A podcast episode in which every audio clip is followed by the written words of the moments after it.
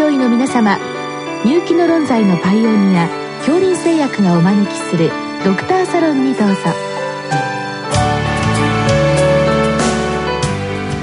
今日はお客様に東京医科歯科大学小児科教授森尾智博さんをお招きしております。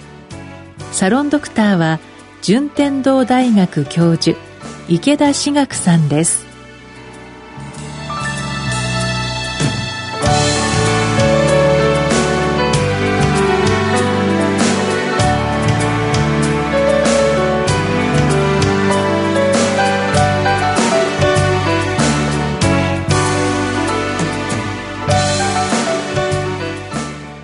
森尾先生よろしくお願いいたします。よろしくお願いします。えっ、ー、と本日は選択的 IgA 欠損症というあの病気についてあのご質問来てるんですけども、はい、これは一体どのような病気なんでしょうか？はい、あの IgA が7ミリグラムパーデシリットル未満になっていて。でそして IgG、IgM が正常ででワクチンに対する抗体もしっかりついているというような方を、まあ、選択的 IgA 欠損症というふうに呼んでいます。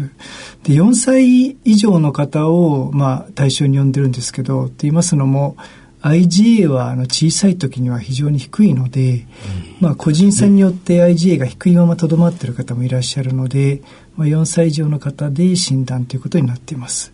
じゃあ、あの、4歳未満だと、まあ、疑いはあるけども、診断は確定できないということですね。はい。それで、ちょっと聞き慣れない病気なんですけど、日本ではどのくらいの患者さんいらっしゃるんでしょうか？はい、あのー、割と少なくてですね、まあ、1万5千人から1万8千人に1人ぐらいというふうに言われています。これはそのどのような疫学調査の結果なんでしょうか？はいこれはあの1986年に輸血のドナーの方で IgA を調べてそこからあの推定したというのが一番確かな論文だというふうにされています実際あの、まあ、その他の疫学調査ですね、はい、するとどのぐらいの頻度になってるんでしょうか？はい。あの日本以外ですと、まあ、非常に、まあ、一般的な病気で、まあ、例えばスペインだと160人に1人だとかあとはイギリスとかアメリカだと800人から1000人に1人というふうに言われています。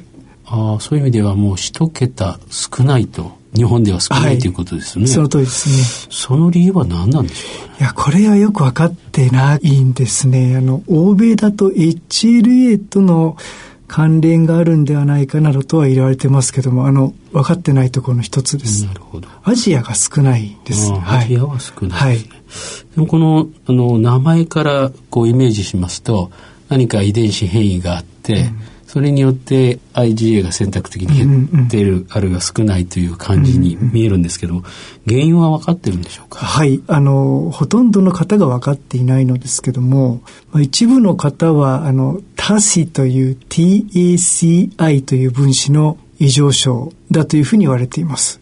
多子っていうのはどのような分子なんでしょう？はい、あの多子っていうのはあの抗体を作る B 細胞に発現している分子で、まあ、いわゆるその強刺激分子というふうに言われていてシグナルを受け取ってでそして B 細胞を活性化させるような分子の一つです。ああ、そういう症例はじゃあそれが欠損していることによって B 細胞が刺激を受けて IgA を作る能力が下がると。はい、そういうふうに推測されています、ね、というふうに推測されています。なるほど。でもその多種の変異はやはりごく一部なんでしょうか？はいあの非常に稀だというふうに言われています。まあ、IgA 欠損症の方はあの将来的にいわゆる分類不能型免疫不全症という、まあ、抗体をよく作らないようなグループの免疫不全症になることが稀にあります。でその分類不能型免疫不全症の、まあ、一つの責任遺伝子がタシだというふうに言われています。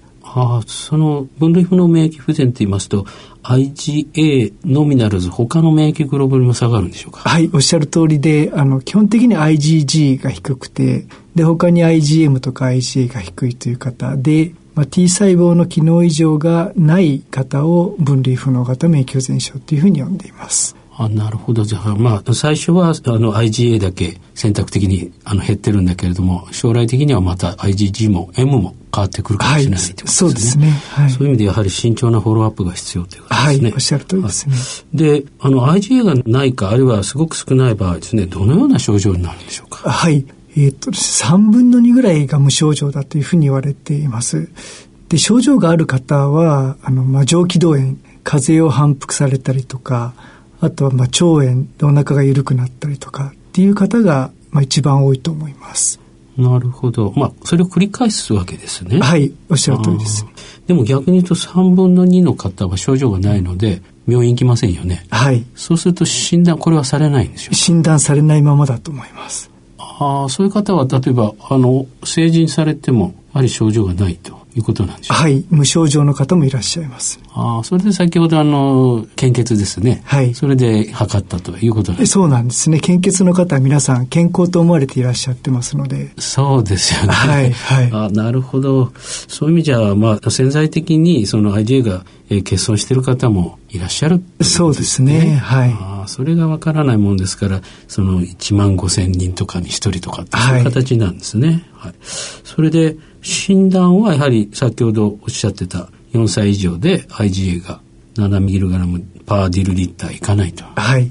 もうそれだけなんでしょうか？はい。そうですね。あとが、その、まあ、IgM が低くない。そして、まあ、ワクチンを打った抗体がちゃんとついていると。で、まあ、それ以外の、あの、免疫不全症じゃないことを証明しておかなければいけません。例えば、あの、毛細血管拡張性運動失調症っていう病気がありますけども、あの効率に IgA が低下します。あそうですね、はい、そういった疾患をあるいは、えー、自己免疫性疾患のようなものですね、はい、それもやはり除外していくと。その通りですね。はい。なるほど。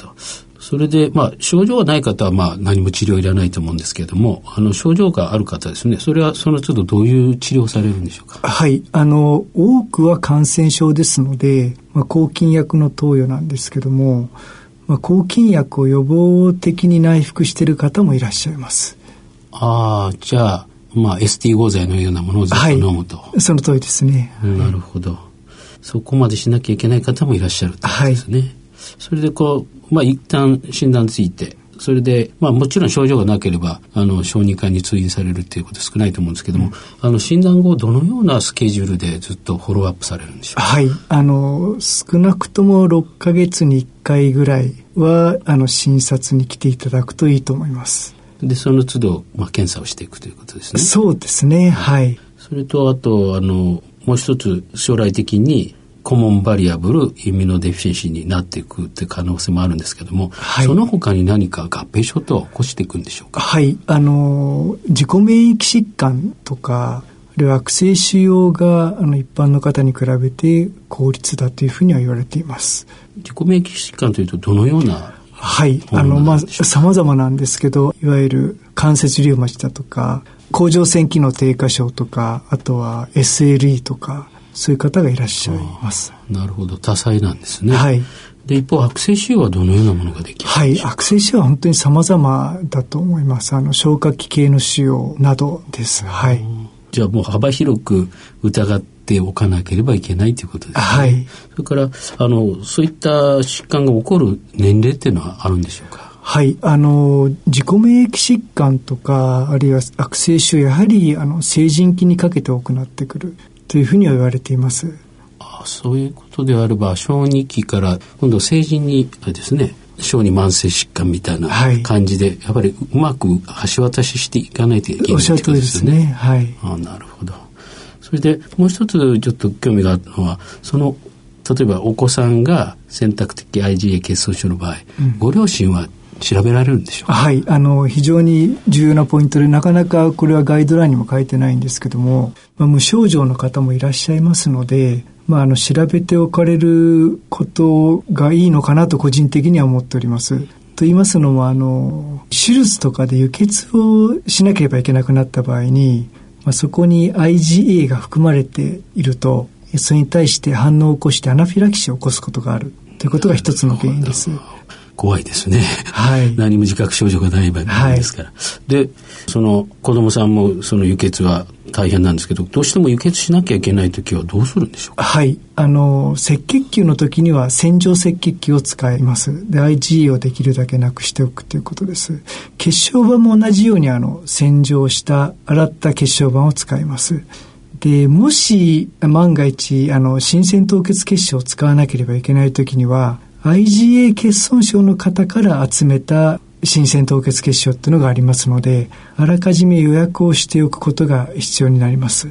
なるほど。でもなかなか急な場合、そういうのいきませんよね。無理ですね。はい。で、その、まあ逆に言いますと、その子供さんが選択的 IgA 欠損症であるという何か印をつけて生活することになるんでしょうか？はい。非常に重要なポイントです。あの、欧米だとタグをつけておくというふうに言われていて、ブレスレットみたいなのをつけましょうっていうことが言われてますけども、まあ、日本であまりそういう方、私も存じ上げないんですけど、なんかのあの、こう、カードみたいなの持っていかれるといいのかなというふうに思います。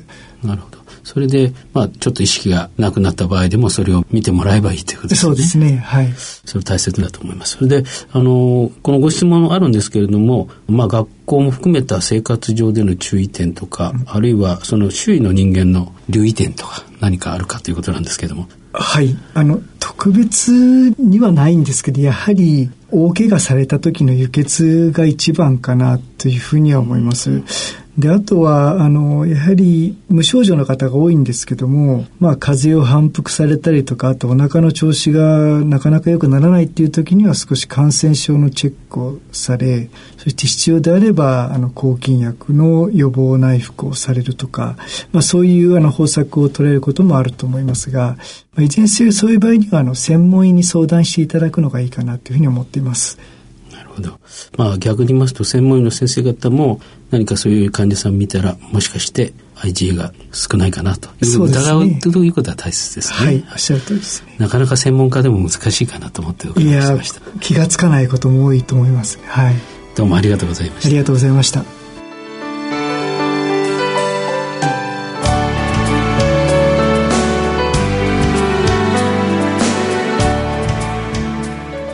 今日のお客様は東京医科歯科大学小児科教授森尾智博さん。サロンドクターは順天堂大学教授池田志学さんでした。